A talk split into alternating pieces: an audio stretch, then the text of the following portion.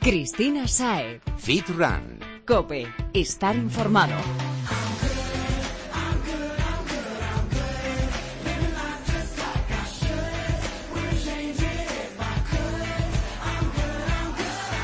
Muy buenas, Fitrunner. Es miércoles y lo tenemos todo preparado para pasar un buen rato hablando de fitness y de cómo cuidarte para que consigas llegar a tu meta. Y no estamos hablando solo de entrenamiento. La alimentación es la que va a marcar la diferencia y la motivación el principal paso.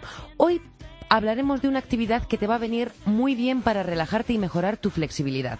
También de uno de los instrumentos para el entrenamiento que están más de moda, el foam roller.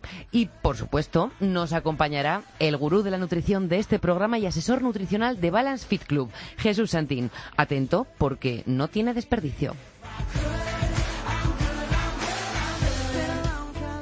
Y sin demorarnos más, vamos a ir con ello. Estate atento y si tienes dudas, haznoslas llegar a través de las redes sociales. Estamos en Twitter, arroba fitran-cope, en facebook.com barra fitrancope y también tenemos una cuenta en Instagram. Somos fitran-es.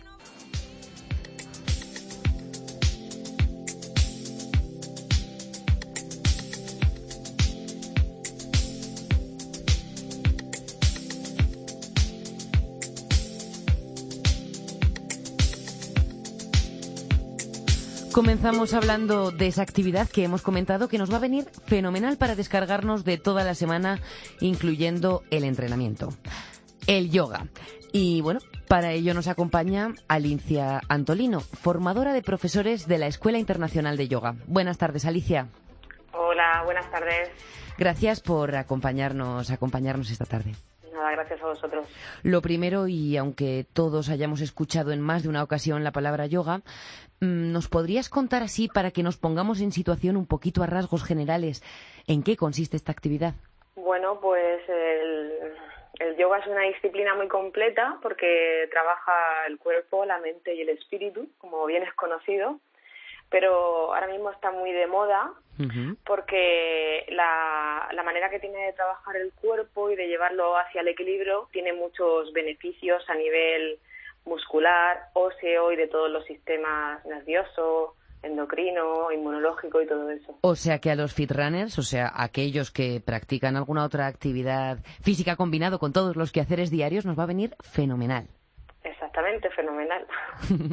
¿Beneficios mente-cuerpo que nos vamos a encontrar, Alicia? Pues beneficios mente-cuerpo, y vamos a empezar por el cuerpo, que es lo primero que nos encontramos. En esta disciplina lo que sucede es que se utilizan siempre los mismos grupos musculares.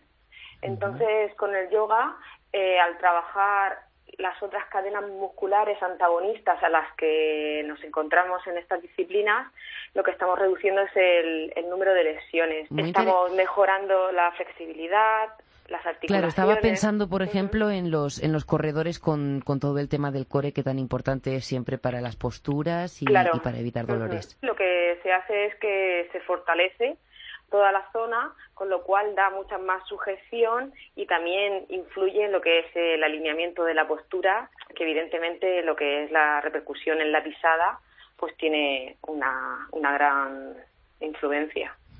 Bueno, y además de evitar lesiones, ¿qué más? ¿Qué más cosas buenas nos vamos a, a encontrar practicando yoga?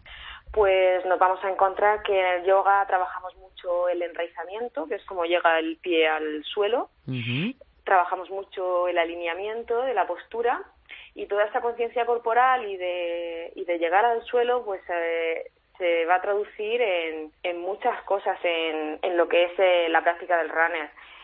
En concreto, pues volvemos a, a las lesiones, a una reducción de, de, de, las lesiones, pero también cuando tú mejoras tu alineamiento y tu pisada, la técnica de tu carrera mejora.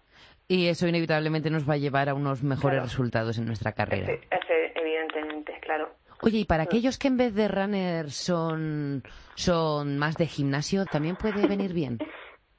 Pues, pues sí, porque también eh, la conciencia corporal te, te va a ayudar a realizar las posturas con un mayor alineamiento eh, te va a proporcionar mayor estiramiento, flexibilidad y sobre todo el cuidado de las articulaciones. En este sentido, Muy pues, importante. Hmm. sí, mm, son yo creo que las grandes olvidadas. Nosotros desde la Escuela Internacional de Yoga pues sí que se cuida mucho esa hidratación de las articulaciones, eh, esa flexibilidad, que al final es lo que te va a permitir que, que tu cuerpo pueda seguir practicando las disciplinas que tú quieras durante mucho más tiempo. Oye, Alicia, permíteme que te haga una pregunta que a lo mejor te parece un poco tonta, pero como estamos hablando de flexibilidad, de estirar y utilizar todos nuestros grupos musculares, mm, ¿esto nos puede ayudar, perjudicar o directamente no influye en las agujetas? Yo como no lo sé, te lo pregunto.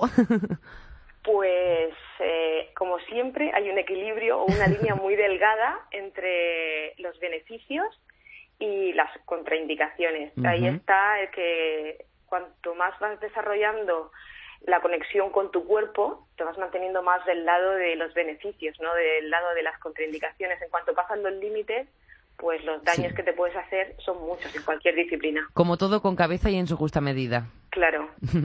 bueno, ¿qué ejercicios podríamos realizar, por ejemplo, para descargar la zona de la espalda, por ejemplo? para descargar la zona de la espalda. En primer lugar, eh, yo les mandaría ejercicios de respiraciones diafragmáticas para soltar el diafragma, porque muchas veces cuando el diafragma está contraído genera eh, dolores, sobre todo en la zona lumbar. Y hay posturas que son muy sencillas, que están en descarga, que están simplemente a 90 grados en la pared, y flexionando las rodillas y dándolas al pecho, puedes estirar toda la zona lumbar o incluso cuando elevas una pierna hacia arriba si estás tumbado en el suelo y con un cinturón sujetas esa pierna que tienes elevada hacia arriba y la otra estirada, también generas un gran alargamiento de toda la zona de la sí, ya lo estoy, ya lo estoy sintiendo ahí en las paletillas, me está dando un gustito. y para las piernas, por ejemplo, que comentábamos antes los corredores que al final acaban con ellas cargadísimas. Sí. ¿Cuál sería uno bueno? Uno que nos vaya a venir muy bien, eso, después de una de una larga carrera o, el día de después que estamos con, con, ellas que nos tiemblan todavía? Bueno, los estiramientos, ten en cuenta que lo que más han trabajado es la parte anterior. Han trabajado los flexores, el cuádriceps, y toda esa musculatura. Entonces, la musculatura posterior de las piernas acaba acortándose. Claro, eh, si se acorta esa musculatura, lo que les hace es que la, la zancada se reduce. Claro, más cortita. Más cortita. Entonces, el yoga nos va a ayudar a prevenir esto. Claro, se trabaja mucho el estiramiento de los isquiotibiales, que al final se acaba traduciendo en una mayor amplitud en lo que es la pisada. Con lo cual, esa conciencia de, de hacer tu zancada más larga te permite evolucionar más en, la técnica. Pues por lo que estoy viendo, Alicia, mm, todo depende. No sería igual un entrenamiento para una persona que practica un deporte que para otra que practica otro diferente, ¿verdad? No, no. Hay que entender lo que está sucediendo en el cuerpo de esa persona y así puedes ir adaptándolo. Lo primero, conocernos muy bien a nosotros mismos. Sí, y respetarnos. Mira, Alicia, hay varios tipos de yoga, el Bikram, Power Yoga y un montón de variedades cuyos nombres me costaría mucho pronunciar. Mm, ¿Dirías que hay, que hay algún tipo de, alguno de estos, de estos tipos de yoga que nos pueda venir mejor que los demás a las personas que ya hacemos otros ejercicios o podríamos obtener los beneficios de los que hemos estado hablando con cualquiera de sus versiones? Que ahí habría un largo debate. Yo soy profesora, sí, sí, sí, soy profesora de Hatha Yoga y de Viñaza. Entonces, El eh, Hatha te lo puedo pronunciar. El segundo creo que me he quedado a medias. De Viñaza. viñaza. Ajá, viñaza, sí. Viñaza, que a veces también se llama Power Yoga, depende de las disciplinas. Mm, yo recomendaría siempre empezar por una práctica de Hatha, por adquirir la precisión. Si estoy buscando el alineamiento y me meto en otras disciplinas, al final no voy a adquirir esa precisión que es lo que me quiero llevar al deporte que yo practico. Empezar por la técnica que es fundamental para conseguir resultados. Exactamente. Entonces empezaríamos por ese. Y para las personas que ya están un poquito más avanzadas, ¿cuál sería el que más te gusta a ti? Es que tampoco hay un límite en, una disciplina. Eh, puedes profundizar lo que tú quieras. A mí me gusta combinar lo que es la precisión de Hatha Yoga con el Vinyasa, que me aporta más fluidez porque las dos técnicas te, te aportan algo, los dos tipos de yoga, por decirlo de alguna manera.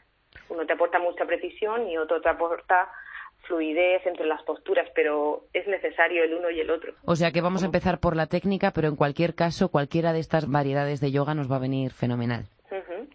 Sí. Alicia, antes de, despedirnos, imagino que como formadora de los profesionales del yoga también tienes un poquito de coach. Un poquito. Un poquito. ¿Qué dirías a las personas que nos están oyendo para que se animen a, practicar el yoga y, a incluirlo en sus rutinas para, poder beneficiarse de todas estas cosas a nivel mm, corporal y, mental, que lo que nos supone a nivel mental también es muy importante. Pues exactamente, eso era lo que te iba a decir. A nivel mental te, te va acercando a ese equilibrio de, en la mente. Entonces eso en una carrera o en cualquier disciplina o en la vida cotidiana es muy importante porque si tú logras mantener tu centro y tu calma y tu concentración, eh, la fatiga va a llegar más tarde porque no vas a disparar el estrés en tu cuerpo y el estrés al final lo vas a detonar con la mente. Nos animamos y lo probamos seguro porque como runners y como si nos gusta ir al gimnasio y coger nuestra mancuerna, nos va a ayudar. Efectivamente. Alicia Antolino, formadora en la Escuela Internacional de Yoga. Gracias por estar con nosotros y descubrirnos los beneficios de incluir unas sesiones de yoga en nuestra semana. Pues muchas gracias a vosotros por difundirlo.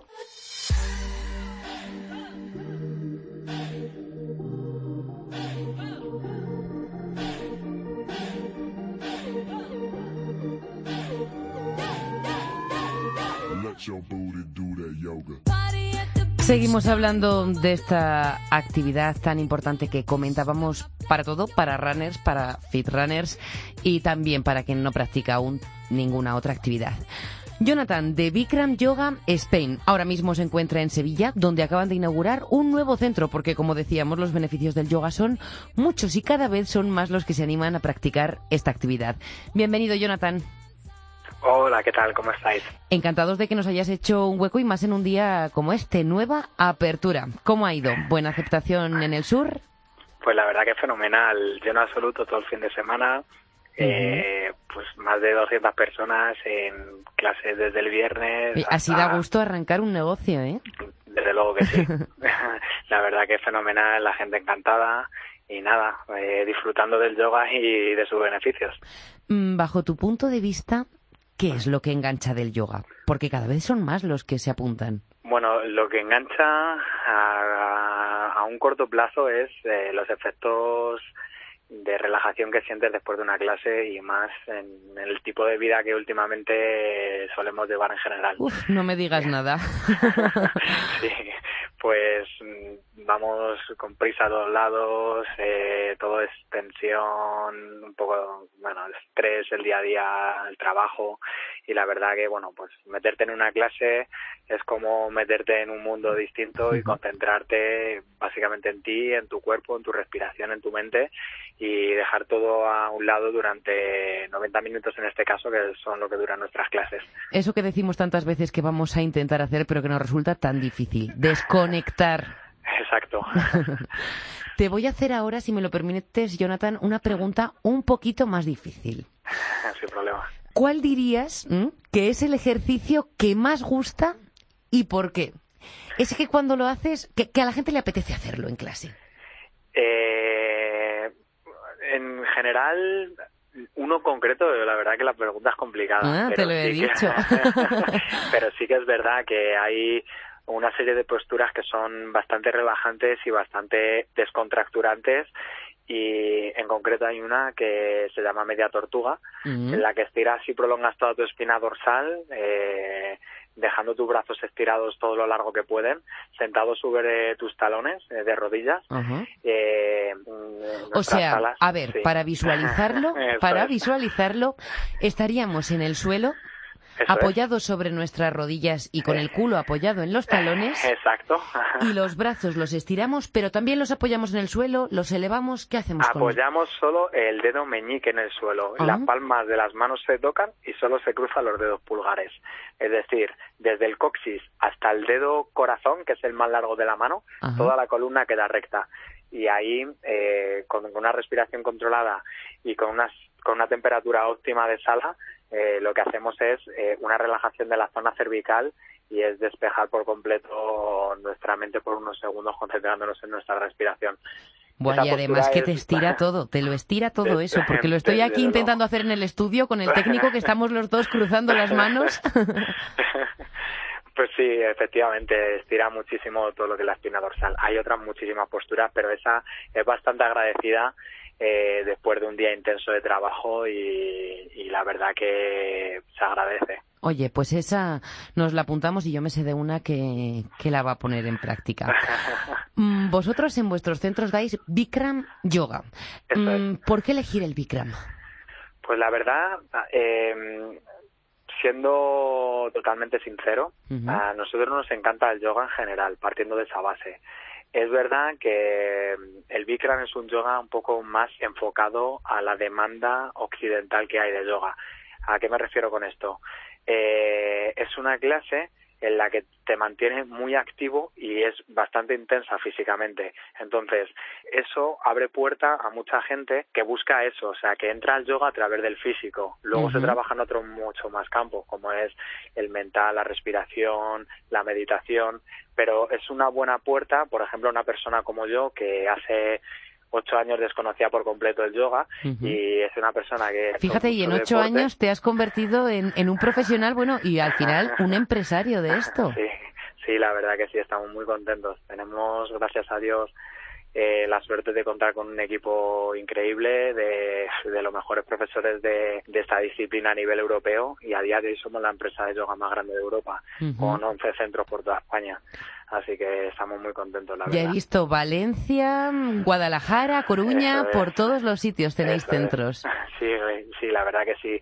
Cada vez está más en auge, pero también hay que tener en cuenta que, como efectivamente dices, eh, hay una parte que es súper importante. Hay muchos centros de yoga que, que no se sostienen financieramente y es una parte súper importante lo que es la gestión. Hay que ser, como bien has dicho, un empresario del yoga, porque nuestro equipo humano y nuestros maestros... Sí, además de corazón y ganas hay que tener esa vena de negociante es así porque si no, si no es insostenible a largo plazo. Pues precisamente por eso, Jonathan, porque sois profesionales, no hay nadie mejor que vosotros eh, para hacer de, termómetro del mercado. ¿Cómo crees que va a ser esto del yoga? ¿Crees que todavía va a seguir creciendo, que tiene perspectiva y que se va a instalar en nuestras vidas como está sucediendo con el running o, el fitness? La verdad que se está comportando el mercado como nosotros esperábamos hace ya unos siete años que comenzamos. Obviamente hay un factor que, es de moda, pero tenemos precedentes en Estados Unidos que llevan mucha más ventaja en lo que es este sector. Sí, en todo el mundo de, la actividad física yo creo que nos sacan, nos dan mil, vueltas ahora mismo. Por desgracia sí, pero ya los estamos haciendo muy buen frente eh, aquí con, con, todo el equipo que Salimos más tarde de la línea de meta, pero les vamos pisando los pies. Eh, eh, en esta disciplina te puedo asegurar que sí, estamos súper bien, con total honestidad. yo he practicado por todo el mundo, en México, en, Estados Unidos, en por toda Europa, en Asia y conozco poca gente que trabaje tan profesional como nosotros y también repartidos. Hemos puesto pues ese punto empresarial a, este sector y lo hemos hecho muy bien. Todavía, eh, para volver a la pregunta, creo que le queda bastante recorrido a nivel nacional y hay grandes provincias que no todavía desconocen por completo esta disciplina. Sobre todo es organización, protocolos, capacidad de trabajo, pasión y que te encante. Y que esfuerzo, esfuerzo y constancia a fin de cuentas como, como en el deporte, que es lo que nos va a llevar a donde queremos estar. Así es. Es que no hay otra clave. Yo por lo menos no sé hacerlo de otra forma y todo mi equipo somos exactamente igual. Los atajos no existen, hay que ser hormiguita. Totalmente. Y la verdad que bueno, que como todo tiene un factor de moda, pero hay una cosa que en esta disciplina o yoga en general es indestructible y eso no es una cuestión de moda, y es el vínculo que se produce entre maestros y alumnos, porque hay algo que no se puede reemplazar y es el maestro al que sigues. O sea que no, no nos tiene que quedar ninguna duda y si vemos uno de vuestros centros, entrar y apuntarnos a practicar esta actividad. ¿Qué te voy a preguntar yo, Jonathan? ¿Cuántos días a la semana nos recomendarías practicarlo? Mira, eh, sobre todo, nosotros al principio aconsejamos que cuanto más mejor. Con una buena hidratación y con tiempo, ¿vale? ¿Una buena hidratación qué sería? Más de dos litros y medio al día, ¿vale? Beber bastante, sí. Eso es bastante, sobre todo los primeros días, porque en una clase se trabaja físicamente, se suda bastante y hay un nivel, hay una pérdida de líquido que tú tienes que traer previamente para hacer la actividad correctamente y para que sea totalmente saludable. Oye, pues ahora que has dicho esto de cómo ir a la clase para disfrutarla y sacarle provecho, para aquellos que nos están escuchando no lo han probado y quieren iniciarse, ¿cómo hay que ir a una clase de yoga? Hidratados, sí. ¿Y qué más? A nivel equipación y también a nivel mental. Hay que ir con ganas, sobre todo con la mente muy abierta y siendo muy respetuoso y tolerante con el resto del entorno y compañeros.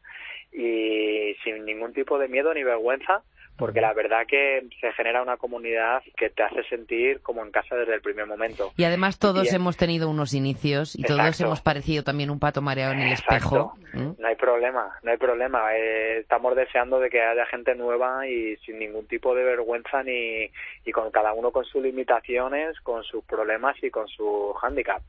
Y nada, o sea, en cuestión de ropa, pues como si fueras a correr en verano. Un pantalón cortito, unas mallitas cortas, un top de deporte o una camiseta de licra, si eres chico un pantalón de running eh, sin camiseta o con camiseta si eres pudoroso, te la que O sea, cómodo, cuanto menos nos moleste, mejor. Eso es. Y nada, y totalmente descalzo, eh, la esterilla y la toalla. Calcetines tampoco no es necesario. No es necesario porque lo porque siempre se trabaja encima de una toalla con su esterilla debajo y, necesitamos los dedos de los pies para hacer determinados agarres. Entonces, descalzo, tú encima de tu toalla y sin problema. Y la toalla y la esterilla nosotros la proporcionamos en todos nuestros centros. Pues Jonathan, Muchísimas gracias porque ha sido un placer poder hablar contigo y, y, conocer vuestros centros que son la bomba, nos lo has dejado claro. ojalá que os tengamos pronto con nosotros y será de verdad un verdadero placer. No tenéis nada más que mirarlo en Big Grand Yoga Spain, que será un placer tener, tener tanto a ti como al resto de, tu equipo cuando queráis. Pues agradezco la invitación y en cuanto, en cuanto salga de aquí me pongo a fichar cuál es el que tengo más cerca. gracias. Hasta pronto, Jonathan. Muchas gracias, un saludo.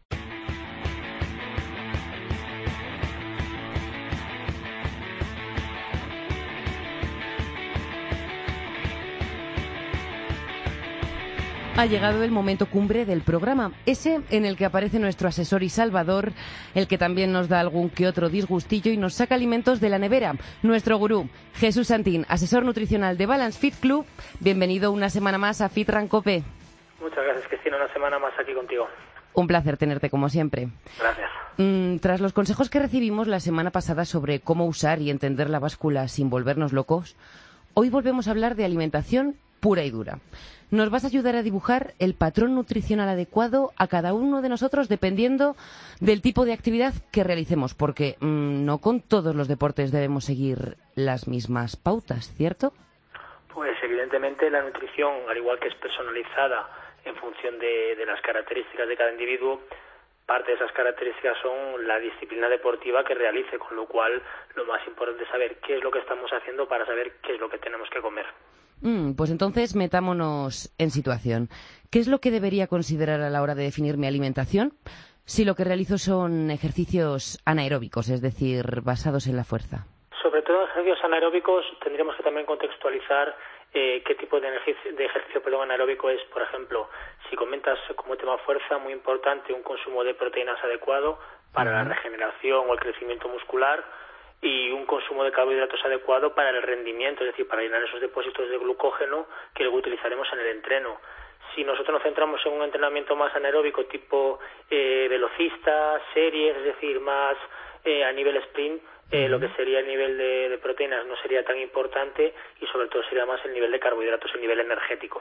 Mm, has dicho aceptable de proteínas. ¿Cuál sería ese, ese nivel o qué pues incremento respecto a una, a una alimentación? Como hemos hablado en programas anteriores cuando comentábamos el tema de los niveles de proteína y demás, eh, los rangos oscilan desde los 0,5 que son muy básicos y muy bajos, yo ni los consideraría, digamos desde el gramo hasta los eh, 2, 2 gramos y medio, 3 en casos muy particulares de proteína por kilogramo neto corporal y por, y por día. Entonces un deportista de fuerza o persona que tiene embaratura fibrilar se mueve entre los rangos de dos y medio, tres eh, deportistas de mucha envergadura y de mucho entreno y una persona que simplemente trabaje en el rango anaeróbico más a nivel correr, con un gramo de proteína por kilogramo de peso corporal y por día se mantiene perfectamente. Para los que no estamos tan, tan entendidos en este tema, ¿eso en pollo cuánto sería, Jesús? A mí dímelo gráficamente.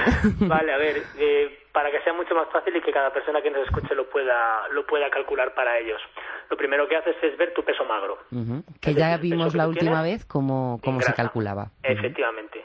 Entonces, eh, multiplicarías eso los gramos que tú consideres que debes consumir, 1, 2, 3, etcétera, vamos a poner un gramo, imaginemos un sujeto de 65 o 70 kilos magro, pues 70 gramos de, de proteína netos por, eh, por día. Dividimos entre el número de comidas que vamos a hacer para hacerlo de una manera más o menos repartido y mediante tablas nutricionales eh, buscamos la equivalencia. Es decir, si nosotros sabemos que 100 gramos de pollo, por poner un ejemplo para una de las comidas, tiene unos 18, 20, 21 gramos de proteína. Si nosotros tenemos que consumir eh, 10 gramos de proteína o 20 gramos de proteína, hacemos la regla de 3 y lo sacamos. Ya digo que uno es, eh, es lo mínimo, mínimo, mínimo. Yo iría a uno, uno y medio para un mantenimiento. Vaya, calculadora en mano y hacer la cuenta. Sí, luego al final es ir ajustando, pero básicamente para que la gente tenga unos parámetros por donde empezar y unos rangos razonables, que no vaya a meter 5, 7, 12 gramos, eh, sería lo, lo ideal. Idóneo. Bueno, entonces para los ejercicios anaeróbicos proteína súper importante. ¿Y para aquellos que realizan un entrenamiento más anaeróbico? Pues más anaeróbico aquí tenemos que diferenciar sobre todo con qué objetivo se hace o cuál es el, el, anaeróbico, perdón, el aeróbico. Si el aeróbico es con un objetivo de pérdida de grasa o si el aeróbico es con, con un objetivo de rendimiento, es decir, pues un maratoniano, una persona que hace medias, etcétera. Si nos vamos al que quiere quemar grasa, eh, lo que tenemos que orientar es la distribución de carbohidratos de manera que no interfieran en cuanto a cantidad y disposición a lo largo del día con ese objetivo. Y si lo que queremos es una persona que tenga que rendir, justo lo contrario, centrar los carbohidratos en esos momentos para que tenga esos aportes energéticos que le permitan sufragar todo el gasto que le genera esa media maratón, esa maratón que va a correr. Si, si diferenciamos entre carbos o digamos no carbos, que tampoco serían no carbos o carbos reducidos, carbos tanto para aeróbico como anaeróbico, porque es la función del desarrollo, es la gasolina de nuestro cuerpo. Y para una quema de grasa en aeróbico, que estamos hablando, carbos más ajustados que no limitados a cero. ¿Qué pasaría si mmm, no hacemos ni caso a esto que nos has contado y lo hacemos al revés? Pues mira, muy sencillo. Eso lo vemos todos los días con la gente que va al gimnasio o con la gente que sale a correr y que no es experimentada. Una persona que sale a correr en un rango alto de pulsación, es decir, un rango anaeróbico, hace series y demás, lo más probable es que le dé un bajón de azúcar. Es decir, cuando estamos a lo mejor en una clase de spinning, vemos a alguien que en rango de pulsaciones bajas eh, va bien, pero el momento que sube la intensidad se desploma, se queda blanco y le tienen que dar un, un caramelo y poner los pies hacia arriba. Pues un bajón claro de azúcar, es decir, su cuerpo pasaba de trabajar con un rango de grasas a un rango de azúcar, es decir, un rango aeróbico un rango anaeróbico y no tiene la energía adecuada, con lo cual pájara o, o bajón de azúcar. Y en el caso de la, del ejercicio aeróbico, pues eh, exactamente lo mismo. Si es un rendimiento largo, llega un momento que si no tenemos energía suficiente almacenada en forma de grasa, además, eh, pues el cuerpo no va a tener de dónde tirar, es decir, se va a intentar eh, tirar de donde puede. Si hay azúcar, bien, porque va a tirar de ahí. La intentará descomponer como pueda, pero si no, al final eh, va a, a, a, quedar a un rendimiento mermado. O sea, que tendríamos perjuicios en nuestra salud si hacemos Siempre las cosas que la dieta no está adecuada para el tipo de ejercicio que hacemos, no tendremos el sustrato necesario para llevarlo a cabo. Oye, ¿y qué Entonces, pasará no con nuestro hacerlo. físico? Porque imagino que no conseguiremos lo que estamos buscando. O también puede funcionar si el entrenamiento es correcto, pero la alimentación no. No, la alimentación, eh, siempre hemos hablado de, de la, del trío de alimentación, descanso y nutrición. Tu nutrición va adecuada a tu entrenamiento y tu entrenamiento tiene que ir orientado a la consecución de tu objetivo. Si tu nutrición no va orientada, estás tirando por caminos diferentes. No tiene sentido un entrenamiento orientado a una fuerza con una nutrición orientada a, a- una definición o un crecimiento si no está orientado al entrenamiento igual. Tienen que ir de la mano. Entonces, si estamos haciendo aeróbicos pero nos estamos poniendo morados a base de carbos y de proteínas, como si hiciésemos un entrenamiento anaeróbico enfocado a ganar volumen, lo que vamos a conseguir es mm, ponernos Pues más básicamente rellenitos. Es, es engordar, si el entrenamiento aeróbico es correr maratones o hacer entrenamientos muy largos, vale, nos va a sobrar energía, Mansalva, seguramente parte la metabolicemos en grasa, pero energía no nos va a faltar. Ahora, como el aeróbico lo hagamos con el objetivo de una pérdida de grasa, pues estamos haciendo, haciendo el tonto, porque realmente no estamos calculando las calorías que necesitamos. Bueno, entonces tomamos buena nota de todo lo que nos has contado para hacer las cosas bien, porque lo que queremos aquí es eso, conseguir nuestro objetivo y llegar a la meta. Siempre, como decimos, eh, como, como cuña final, como gotita, personalizar saber qué es lo que está haciendo el individuo, qué tipo de individuo, y en función de eso contextualizar todas las variables. No podemos aplicar planes genéricos a, personas que son individuos totalmente singulares. Como comprobamos cada vez que hablamos contigo, todo depende. Todo depende. Jesús, gracias una semana más por ayudarnos a rellenar la guía que nos llevará hasta esa meta de la que hablábamos. Como siempre, un placer recibir tus consejos. Un placer, Cristina. Hasta la semana que viene. Fitrunner busca balancefitclub.com, balancefitclub.com y contacta con Jesús para que te asesore con tu dieta. De todos, el mejor. Cristina Saez. Fitrun. Cope. Estar informado.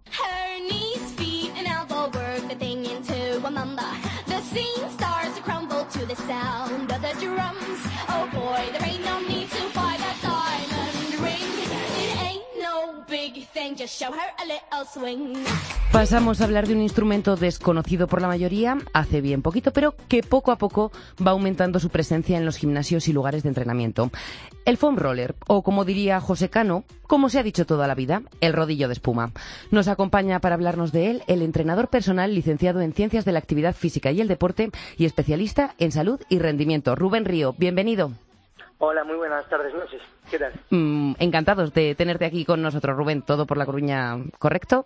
Es mutuo, un placer enorme, la verdad, que me hayáis invitado a, colaborar. Antes de contarnos cómo deberíamos usar este instrumento de nombre raro del que hemos hablado, nos tienes que explicar qué es exactamente este rodillo, porque muchos estamos aún un poquito perdidos con, con este material. Bueno, pues básicamente viene a ser un, un rodillo de espuma que procede del campo de la rehabilitación de lesiones y bueno actualmente se está se está ganando un puesto muy importante en, los entrenamientos de, de, muchos atletas y de gente pues que se inicia en la actividad física porque bueno nos permite digamos masajear la musculatura un poco tanto para activarla como para mejorar la recuperación. ¿Cómo lo utilizamos porque tiene múltiples usos según estás diciendo. Sí eh, se utiliza para la autoliberación facial es decir para automasajearnos y de esa forma lograr pues una estimulación de, la fascia, que digamos que es esa, esa banda que recubre a los músculos, que es en donde encontraríamos pues los puntos eh, gatillos. Básicamente, ¿qué haríamos? Pues intentaríamos deslizarnos eh, sobre el mismo, por ejemplo, para los cuádriceps nos tumbaríamos boca abajo, lo apoyaríamos en los cuádriceps y nos deslizaríamos adelante y atrás. Rodar sobre el rulo. Exacto, rodando sobre el mismo y de esa forma estaríamos masajeando el músculo y digamos que estaríamos presionando esos puntos tónicos del músculo y entonces enviaría la señal para que se vaya relajando un poco la musculatura. ¿Y en qué nos va a beneficiar esto de beneficiar la, musculatura? Bueno, pues eh, algo muy importante a la hora de, empezar a entrenar pues es calentar la musculatura. En eso nos podría ayudar a activar un poco esa circulación. Entonces, ¿nos recomiendas usarlo previo al entrenamiento? Podría ser muy recomendable, sí. Eh, hay mucha gente que prefiere calentar, pues usando un poco de trabajo cardiovascular, movilidad articular, y hay gente pues que está eh, actualmente prefiriendo pues realizar el calentamiento con movimientos con el foam roll. O sea que indistintamente dependiendo de para lo que lo queramos. Exacto. A ver, realmente es un poco eh, para calentar, al mismo tiempo como nos va a ayudar a movilizar esa musculatura, también nos va a ayudar para recuperar para liberar un poco de tono muscular tras el entrenamiento. Por lo tanto, nos valdría tanto para calentar como para eh, relajar. Y a nivel de resultados, Rubén, ¿vamos a notar si lo estamos utilizando algún progreso extra? Yo pienso que sí, porque eh, la recuperación muscular es muy importante tras los entrenamientos y mucha gente acaba excesivamente congestionada tras los entrenamientos no estiran bien y esto pues bueno digamos que a la gente que a lo mejor no estira bien le va a favorecer ese, ese estiramiento pasivo que a veces nos realizamos. Oye, ¿y tú cómo descubriste esto del foam roller? Pues bueno, la verdad es que la, actualización constante nos lleva a estar indagando por internet y, y bueno, pues un poco así, la verdad, lo vi un día y dije, ostras, ¿qué es esto? Y bueno, empecé a investigar un poquito más. ¿Y, ¿Y tú qué beneficios has notado has notado de usarlo? Porque claro, yo por lo menos no lo he probado nunca. Pues recupero mejor tras los entrenamientos, noto la musculatura más relajada, sobre todo en los entrenamientos que, por ejemplo, esto va, podría ir muy enfocado a runners, ya que se meten muchos kilómetros y suelen quedar esas piernas muy cargadas, pues ahí eh, notarían esa relajación muscular tras el entrenamiento que normalmente la vienes notando pues un día o dos después. Con esto aceleraríamos un poquito el proceso. Oye, Rubén, y una curiosidad, porque estamos hablando sobre todo del tren inferior, pero también podríamos eh, relajar con ello la musculatura de, los brazos, la espalda. Por, por, supuesto. Es que, a ver, el foam roll, digamos que es el, el, aparato en sí, pero para la eh, autoliberación miofascial también podríamos utilizar una pelota de tenis, por ejemplo, para una porción más pequeña, que podría ser pues el pectoral. La apoyaríamos y con esa presión rodando sobre la pelota obtendríamos el mismo efecto que podríamos obtener en los cuádriceps con el foam roll. Y haciendo un poquito de presión, como decíamos antes. Exacto. Y en el caso de la espalda, ¿qué hacemos? Eh, ¿Como el oso que se rasca la espalda contra el tronco del árbol? Podríamos hacerlo de esa manera. o también eh, estando tumbados boca arriba en el suelo, buscando eh, una posición en la cual apretemos los brazos contra el pecho, flexionamos un poquito las piernas hacia atrás, como si fuésemos a hacer abdominales, apoyaríamos en la parte alta eh, de la espalda el foam roll y elevaríamos un poquito la pelvis y empezaríamos a rodar hacia adelante y atrás y de esa forma con la presión que estaríamos ejerciendo estaríamos también relajando los músculos de la espalda. Oye, pues qué chulo y qué práctico me está pareciendo, Rubén. La verdad es que sí. Y bueno, hay que decirlo, es un aparato muy baratito que podría tener todo el mundo en casa y sabiéndolo usar más o menos bien, podríamos obtener muchos beneficios. ¿Y lo usamos todos los días o es mejor que, que haya alguna paradita? Eh, lo ideal es algo que mucha gente no hace, y es que en los días de descanso eh, podría ser muy bueno trabajar la elasticidad. la, eh, entonces, pues bueno, eh, trabajando con el fan roll, pues iríamos dando estiramiento y bueno, eso nos ayudaría pues a progresar más en nuestros entrenamientos en un futuro. A ver, nos echas una mano. Cuéntanos un ejercicio que podamos hacer en nuestra casa para, para mejorar esa, esa flexibilidad. pues uno muy importante, sobre todo para la gente que pasa muchas horas de pie, entre los cuales me incluyo, es para relajar la planta de los pies, para mm, prevenir una posible gusto. plantar. A ver que cuando llegue a mi casa, ¿eso no, no hay algún sustituto para que lo pueda probar ya? ¿Cómo lo mm, hacemos? Bueno, eh, si tuvieses eh, un rodilla Masarpan, por ejemplo, mm, ah, pues sería válido. Y si no, eh, habría tres niveles. Empezaríamos con una pelota de tenis, pasaríamos a la pelota de béisbol y acabaríamos con la pelota de golf. Dependiendo de la intensidad, vamos a notar mucha más presión a la hora de deslizarnos por encima el pie de forma suave y, bueno, en base a, nuestro nivel, pues sería idóneo ir variando eh, la intensidad de, dureza de, del aparato que estamos utilizando. Bueno, creo que esto nos viene fenomenal a todos, pero sobre todo a los corredores. Estupendo, sí. Para los corredores eso es algo fantástico, porque bueno, la verdad es que hay mucha gente corriendo con sobrepeso, suele cargar mucho tanto las articulaciones como la planta de los pies, y esto pues bueno, le va a ayudar a, a prevenir posibles lesiones en un futuro. Oye, Rubén, pues ha sido un placer hablar contigo y poder conocer este instrumento que nos va a venir a todos fenomenal. Yo ya te digo que solamente con esto último que nos acabas de contar de los pies me has convencido. me alegro. La verdad que ha sido un placer enorme y estoy aquí para que necesitéis. Un placer, e igualmente seguiremos en contacto. Un saludo. Hasta luego.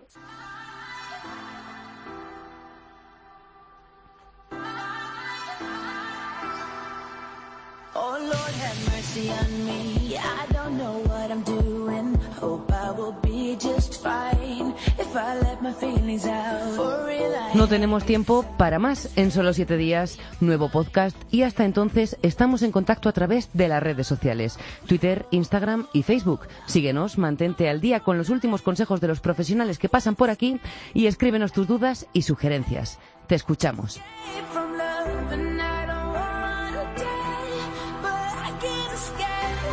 Pedro Díaz Aguado en la técnica. Gracias. Y a ti, Fitrunner, un placer tenerte al otro lado. Cuida tu cuerpo, descansa y lo primordial, sé feliz.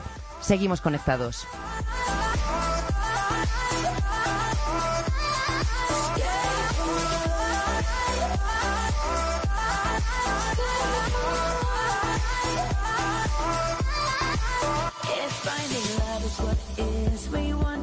lost with no risk, but I find it hard, baby. Oh.